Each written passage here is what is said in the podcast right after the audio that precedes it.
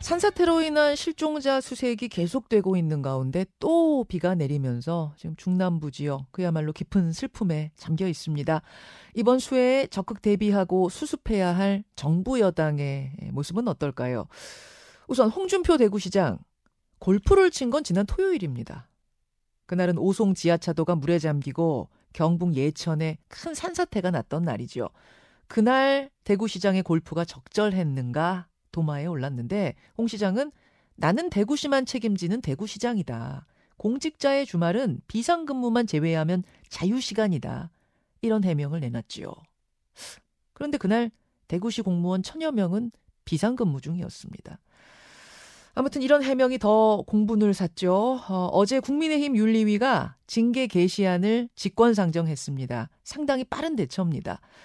그런가 하면 영부인이 해외 순방길에 명품샵 방문한 것도 구설에 올랐는데 어, 어제는 민주당 전재수 의원이 인터뷰에서 상당히 강도 높은 비판을 했습니다. 오늘은 국민의힘의 목소리 들어보겠습니다. 국민의힘 김병민 최고위원 연결을 해보죠. 어, 김 최고위원님 나와 계십니까? 예, 안녕하세요. 반갑습니다. 예, 오늘 뭐 질문거리가 꽤 많은데 일단 어제자 현안부터 짚어보겠습니다. 홍준표 대구시장 골프 논란이 불거진 게 월요일이에요. 근데 바로 예. 다음 날인 어제 당 윤리위가 징계 개시안을 직권상정. 상당히 속전속결이란 느낌이 드는데요. 어떤 이유일까요? 예, 황정근 윤리위원장이 직권 결정을 했고요. 예. 징계에 대한 개시 여부는 윤리위원들이 모여서 아마 결정을 하게 될 겁니다. 네.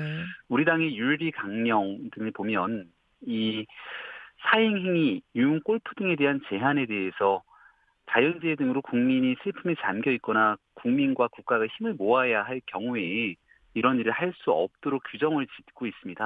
아 당헌 당규에 있어요? 그 골프와 관련된 부분이? 예, 우리 당 유일리 강령에 그런 부분들이 적시가 돼 있고요. 아. 어, 당원 당규에 따라서는 조금 더 명확하게 나와 있는 내용들도 있게 되는데요. 예. 그 국민의힘 당원 당규에 따르면 현행 법령 및 당원 당규 유일리 규칙을 위반하여 당 발전에 지장을 초래하거나 그 행위 결과로 민심을 이탈케 했을 때 징계가 가능하다 이런 사유들이 있는데 음. 지금 현재는 홍준표 시장의 이 수혜 과정의 골프도 논란이지만 네. 그 이후에 있었던 사후 대응 해명들이 또 국민의 눈높이와는 상당히 이 거리가 있어 보입니다. 아마 음. 이런 내용들을 복합적으로 당 윤리위가 판단을 하겠다는 결정을 내린 것으로 보입니다. 네, 어제 김병민 최고위원도 상당히 강도 높게 비판을 하셨던데, 그러니까 네. 해명에 있어서 어떤 부분이 가장 문제였다고 보시는 건가요? 음, 저는 이 자연재해로 국민이 목숨을 또 잃고 삶의 터전을 잃어버리는 안타까운 일들이 발생했는데요. 예. 음, 같이 안타까워하고 위로하고 또 어떻게 이런 재해를 이겨낼 수 있을지 고민하는 건 이 공직자를 넘어서 인간적으로 가져야 될 기본적인 공감 능력이라고 생각합니다. 음. 근데 이제 종일 뉴스에서 재해 소식이 쏟아지고 있었는데 우리 동네는 괜찮다고 이 골프를 치러 가는 일이 아무렇지 않게 허용된다면 음. 이 대한민국의 공직기강이 어떻게 정립될 수 있겠나 이런 생각이 좀 들었고요. 예. 특히 대권 주자까지 지낸 당의 원로이고 음. 또 광역자치단체장이라면 솔선수범하고 모범을 보여야 되는 건 상식이라고 생각합니다. 예. 근데 여기에 대해서 이제 홍 시장은 아, 주말에 테니스를 치면 되고 골프를 치면 안 된다는 그런 규정이 공직사회에 어디 있느냐. 즉 골프를 친 게 지금 이 괘씸죄에 걸린 건 아니냐라는 좀 억울하다는 취지의 말씀을 하셨어요. 그건 어떻게 네. 보세요? 그 수해가 나서 대한민국이 온통 슬픔에 빠져 있고 네. 또이 대구시에서는 큰 피해가 없다고 얘기를 했습니다만 주변에 있는 인근 지자체에서 엄청나게 큰 피해가 나고 있다면 음. 이건 해당 지자체만의 문제가 아니라 옆에 있는 인근 지자체에서는 어떤 도움을 줄지를 생각하는 것 또한 저는 상식이라고 보거든요. 음. 지금 이 산사태 그리고 수해로 인해서 온통 어려움을 겪고 있을 때 어제 한 뉴스를 보니까 자신의 생계를 뒷전으로 하고 어 자원봉사를 앞다퉈서 갔던 모습들 때문에 오히려 실제로 요구했던 자원봉사자 숫자보다 더 많은 분들이 이 구슬땀을 흘리면서 현장으로 왔다는 보도를 봤습니다. 시민들 자원봉사대. 예, 예. 예. 그러니까 공직자가 아닌 일반 시민들께서도 서로 아프고 공감하는 마음을 바탕으로 내가 무엇을 할 수 있을까를 고민하게 되는데 음. 매뉴얼에 따랐다. 나는 아무런 문제가 되지 않는다. 라는 인식은 이 고위공직자의 기본 자세와는 매우 거리가 있다고 저는 생각합니다. 징계 개시안이 직권 상정되고 나면 그 다음 절차는 어떻게 되나요? 지금 이제 징계 개시를 할 건지 예. 이 여부를 일단 윤리위원들이 모여서 결정하게 될 겁니다. 예, 예. 앞서 잠깐 설명드렸지만 황정근 위원장이 이제 직권으로 일단 결정을 한 거고요. 예. 이게 이제 문제가 있는 것 같으니 징계할지 말지를 모여서 결정해 보자. 음. 그래서 윤리위원들이 모여서 아 이거는 아, 징계 사유에 해당된다. 징계를 하겠다고 개시 결정을 이제 20일에 하겠다는 건데요. 아. 개시 결정이 이루어지게 되면 네. 아마 지난날 있었던 것처럼 매우 빠르게 어, 그럼 징계 수위를 어떻게 결정할 건지가 정리가 되게 될 것이고요. 어. 만약 유일위원들이 모여서 아, 이것은 문제가 되지 않는다라고 만약 판단하게 된다면 예. 뭐 그때는 독자적인 결정이기 때문에 음. 그때는 절차가 또 진행되지 않을 수도 있습니다. 과거 2006년에 홍문종 네. 의원이 수해에 관한 강원도에서 골프 쳤다가 제명된 일이 있었어요. 일종의 네. 판례라는 게 윤리위 징계에도 영향을 주나요? 글쎄요, 제가 윤리위원회의 판단은 완전히 독자적인 결정이기 때문에 예. 제가 뭐 징계 수위라든지 이런 부분들을 먼저 예단해서 이야기하는 건 좀 성급할 것 같습니다. 예. 다만 뭐 말씀 주셨던 홍문정 의원의 사례나 정치권에서 이런 수혜 과정에 골프를 치고 또 사회적 무리를 일으켰던 일들을 고민하지 않을 수가 없을 거고 음. 또 과거에 있었던 수혜 이 봉사 과정 속에서 말에 관한 실언으로 또 6개월 당원권 정지라고 하는 네. 중징계를 받았던 예들도 있습니다. 그 사진, 예, 예. 예, 이런 부분들을 아마 윤리위원회가 모를 리가 없기 때문에 복합적으로 과거에 있었던 전례, 어. 그리고 형평성의 과정, 또 무엇보다 중요한 건 어, 이런 일들을 이제 당원들이 보고 어, 어느 정도까지 징계가 되는구나라는 걸 판단하게 된다면 예. 음, 나머지 이제 다른 분들이 수해가 났을 때라든지 국가적 그렇죠. 재난 사태에서 네. 본인의 말과 행동을 어떻게 해야 되는지에 대해서 굉장히 조심스러워할 수밖에 없을 겁니다. 음. 그런 부분들을 판단할 거라 보고 만약 홍 시장이 얘기한 것처럼 아니 뭐가 문제냐라는 방식으로 음. 이런 애들이 정리가 되게 된다면 음. 그러면 전국에 있는 공직자들이 아 이거 별 문제가 없는 거구나라고 하는 잘못된 인식을 어. 심어주진 않을까 이렇게 또 생각하시는 분들이 있을 거거든요. 예. 네, 복합적인 판단이 있을 거라 봅니다. 어. 그러니까 이번에 뭐 어떤 판단이 나올 건가 그거는 김병민 최고위원도 모르시겠지만 적어도 네. 과거의 선례, 형평성 이런 것들이 윤리위 결정에 영향을 준다는 거는 맞는 거군요. 그럼 그거는 뭐 기본적인 상식이라고 봅니다. 예. 그러면 홍문종 의원 케이스에 빗대어 보면 최대 제명도 가능하다는 얘기네요. 글쎄요, 그 정확하게 어떤 상황에서 어디에 딱 적합하게 들어맞는지에 대한 여부들은 그때 상황과 또 지금 홍준표 시장이 해명하고 있는 음, 내용들 네. 복합적으로 좀 봐야 될 일이 있기 때문에 예. 윤리위가 판단하겠죠. 음, 그렇죠. 뭐 물론 물론 당연히 네. 그 상황 그 케이스와 이 케이스가 얼마나 같은지 다른지를 뭐 하나하나 다 보겠습니다만 이론상으로는 최대 제명도 가능한 케이스가 수해 골프네요. 제가 아무튼 그 징계 수위 등에 대해서는 윤리위가 판단할 것이기 때문에 말하겠습니다. 알겠습니다. 알겠습니다. 아, 김병민 최고위원 지금 만나고 있습니다. 어, 윤 대통령이 어제 이권 부패 카르텔의 보조금을 전면 폐지해서 수해 복구에 투입해야 한다. 이런 이야기를 했는데 이 발언은 어떻게 이해하면 될까요? 네, 어저께 국무회의에 있었던 발언이기도 하고요. 근데 이제 마무리 발언의 내용을 보면 국민 눈물 닦는 데는 과하다 싶을 정도로 재정을 써라. 음. 이런 데 돈 쓰려고 긴축 재정을 한 것이다. 이렇게 거듭 강조했다고 얘기 들었습니다. 예. 어, 지금 생각보다 수해 상황이 매우 심각하고요. 앞으로도 또 비가 더 내리는 과정을 여름이 겪게 되면 아마 국민들이 내 삶의 터전을 잃어버렸던 이 일을 복구하기 위해서 엄청나게 많은 재원들이 필요할 수밖에 없을 겁니다. 예, 예. 우리 한정된 재원으로 그 적정 수준 대충 이렇게 이 매듭 짓고 마무리 짓는 것이 아니라 대통령께서도 얘기한 것처럼 정말 그 내 삶의 터전을 완전히 복구할 수 있을 정도로 과하다 싶은 재정 투입을 하고자 하는 의지가 정부에 있고 또 많은 국민들도 이에 동의할 거라고 생각합니다. 그럼 우리 국간에서 이런 음 재난 재해에 더 막대한 예산을 투입하기 위해서는 정말 꼭 필요하지 않은 예산들을 좀 줄일 필요가 있고 또 더 나아가서 이 대통령께서 이권 카르텔이라고 얘기했던 잘못 쓰인 보조금들에 대해서는 과감하게 그런 내용들을 다 덜어내겠다는 의지들도 필요하다는 얘기를 수차례 해온 바 있지 않습니까? 음. 여기에 대한 과거의 의지들을 다시 한번 재확인했다고 생각합니다. 예, 지금 김병민 최고위원 말씀처럼 수해 복구 철저히 완벽히 과하다 싶을 정도로 해야 되는 거 맞습니다. 그거 맞는데, 네. 근데 문제는 그 말씀을 하시면서 그 앞에다가 이권 부패 카르텔의 보조금을 전면 폐지해서 라는 걸 연결을 시켰어요.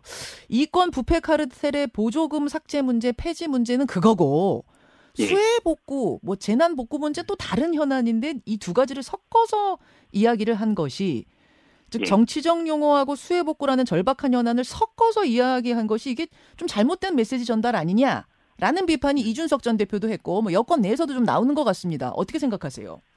음, 아마 하고 싶었던 얘기는 분명히 말씀드렸던 것처럼 어떤 방식으로든지 예산을 끌어모아서 이를 통한 수해 복구 작업에 써야 된다는 것이 진짜 하고 싶었던 말씀이었다고 생각하고요. 그리고 과거에도 이제 보조금 부정 사용 실태로 인해서 한 5천억 이상 이 재정을 감축하겠다 이런 예고를 하지 않았습니까? 네.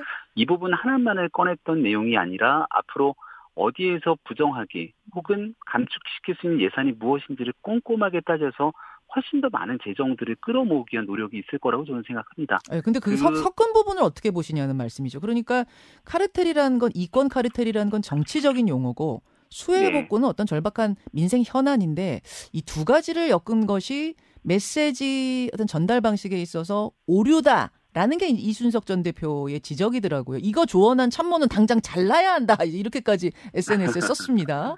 네.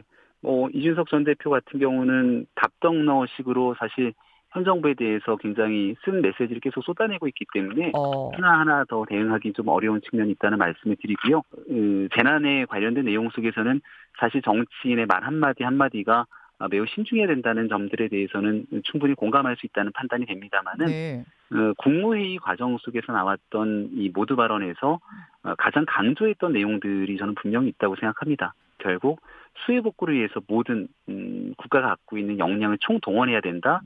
또 과도할 정도의 재정을 쏟아넣어야 된다라고 하는 측면이 가장 주된 메시지였다고 생각하고 예, 꼭 필요한 재정, 재원 마련에 관한 부분들을 과거에 해왔던 이야기들도 같이 함께 섞어 넣었다고 생각을 합니다. 사실은 이제 그 대통령 내외의 해외 순방 일정과 국내 폭우 상황이 공교롭게 시기적으로 겹치면서 또 여러 가지 감론을박들이 쏟아졌던 게 사실이에요. 예. 리투아니아에서의 김건희 여사 명품샵 방문 그 상점 직원의 호객 행위로 들어갔다가 구경만 하고 왔다 이런 건데 일단 현지 언론은 그 다음 날 대표단이 와가지고 추가 물품 구입을 했다 이렇게 쓰고 있습니다. 또 물건을 네. 샀든 안 샀든 간에 이 고국에서는 극한 호우로 고생하고 있는데 영부인이 명품샵 다섯 군데 구경하시는 게 적절하냐 이런 비판이 나오고 있거든요. 어떻게 생각하세요? 이게 이제 현지에서 나왔던 인터넷 매체의 이제 하나의 보도를 갖고 가십성 보도였던 거로 기억하는데 이 수해 한가운데에서 민주당이 연일 정치 공세에 어, 활용하고 있다 저는 이렇게 생각을 합니다. 어. 그 김건희 여사에 관련된 내용에서 민주당이 나왔던 이 논평 예, 대응을 보면 김건희 여사가 뭘 샀는지를 목록을 공개해라. 음. 어떤 돈으로 샀는지 밝혀라. 이렇게 이제 공식적으로 문제를 제기합니다. 예. 네, 그래서 이제 정확하게 물건을 산 게 없다.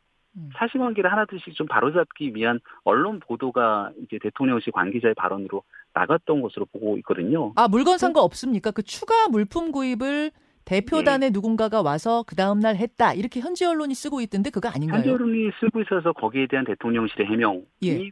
물건을 사지도 않았고 그 다음 날 같이 갔던 경호원 중에 한 명이 예. 본인의 넥타이를 하나 샀을 뿐이다라고 해명을 했지만 그럼 또 꼬리에 꼬리를 물고 또 다른 방식의 정치 공세들이 이어지고 있는 상황이거든요. 아 경호원 중에 한 사람이 자기 넥타이 사러 그물그 네. 그 상점을 다시 갔다고요?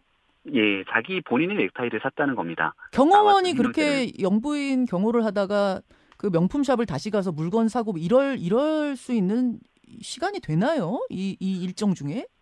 만약에 그 대통령 배우자가 내가 사고자 하는 물건들을 쭉 쇼핑하고 예. 여기에 내가 개인적으로 필요한 물건들을 사라고 음. 살 것을 얘기한다면 거기서 경호원한테 지시해서 그 내용들을 사라고 하는 것은 상식적이지 않죠.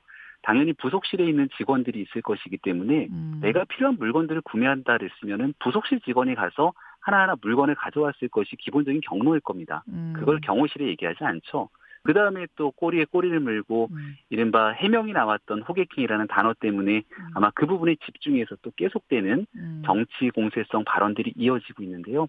이게 이제 보도가 됐던 게 지난주 금요일에서 토요일로 넘어가는 주말이었고 그렇죠. 그 주말은 정말 대한민국에 큰 수혜가 났을 때입니다. 음. 근데 이, 이 사진이 찍히고 현지에 대한 방문이 이루어졌을 때는 지난주 화요일 정도였기 때문에 대한민국에 있는 수혜 상황과는 좀 거리가 있었을 때이기도 합니다. 음. 그러면 지금 현재 여야 정치권이 해야 되는 일들은 자금의 수혜 상황들을 어떻게든 극복하고 재난에서 함께 이겨내기 위한 노력들을 이행하기 위한 일들이 필요할 텐데 매일같이 김건희 여사를 두고 있는 이런 정치적 공방들이 오가는 것이 음. 과연 합당한가?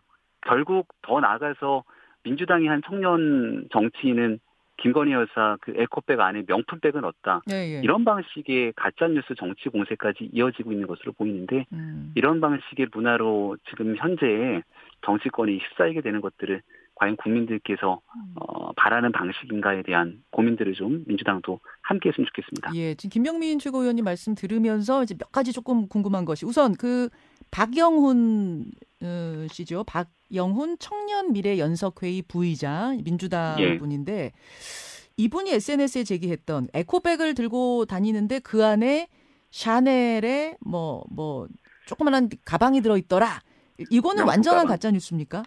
네, 완전한 가짜 뉴스고 본인들도 이야기를 하고 민망했는지 여기에 대해 사과를 했더라고요. 예. 네.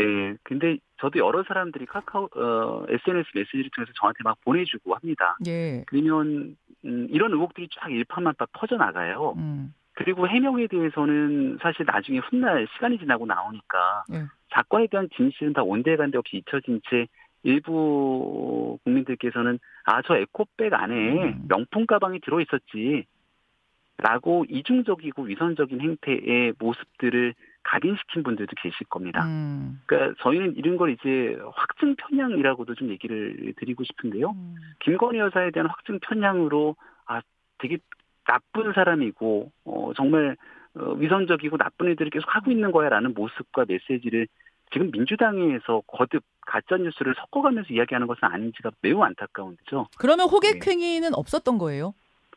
어, 또 제가 이 얘기를 하게 되면 네, 네. 거기에 대한 말을 꼬투리를 잡고 또 다른 정치 공세가 이어질까 싶어서 사실은 어. 굉장히 말을 좀 조심스럽게 아끼고 싶은데요. 향후 대통령실에서도 어, 조금 더 자세한 설명을 하는 어, 기회나 과정들이 있지 않을까라고 생각하는데 아. 적어도 지금 시점에서는 이게 수해 한복판에 음. 정쟁처럼 비춰지는 이 수많은 일들이 전혀 바람직하지 않다고 생각을 합니다. 수혜가 좀 정리가 된 후에 된 후에 뭐 이런 부분들에 대해서도 기회가 있을 수 있겠다. 요 정도로 정리를 해야 되겠네요. 예. 알겠습니다. 김병민 최고위원님 오늘 고맙습니다. 네, 고맙습니다. 국민의힘의 목소리 들어봤습니다. 김병민 최고위원이었습니다. 김현정의 뉴스쇼는 시청자 여러분의 참여를 기다립니다. 구독과 좋아요, 댓글 잊지 않으셨죠? 알림 설정을 해두시면 평일 아침 7시 20분 실시간 라이브도 참여하실 수 있습니다.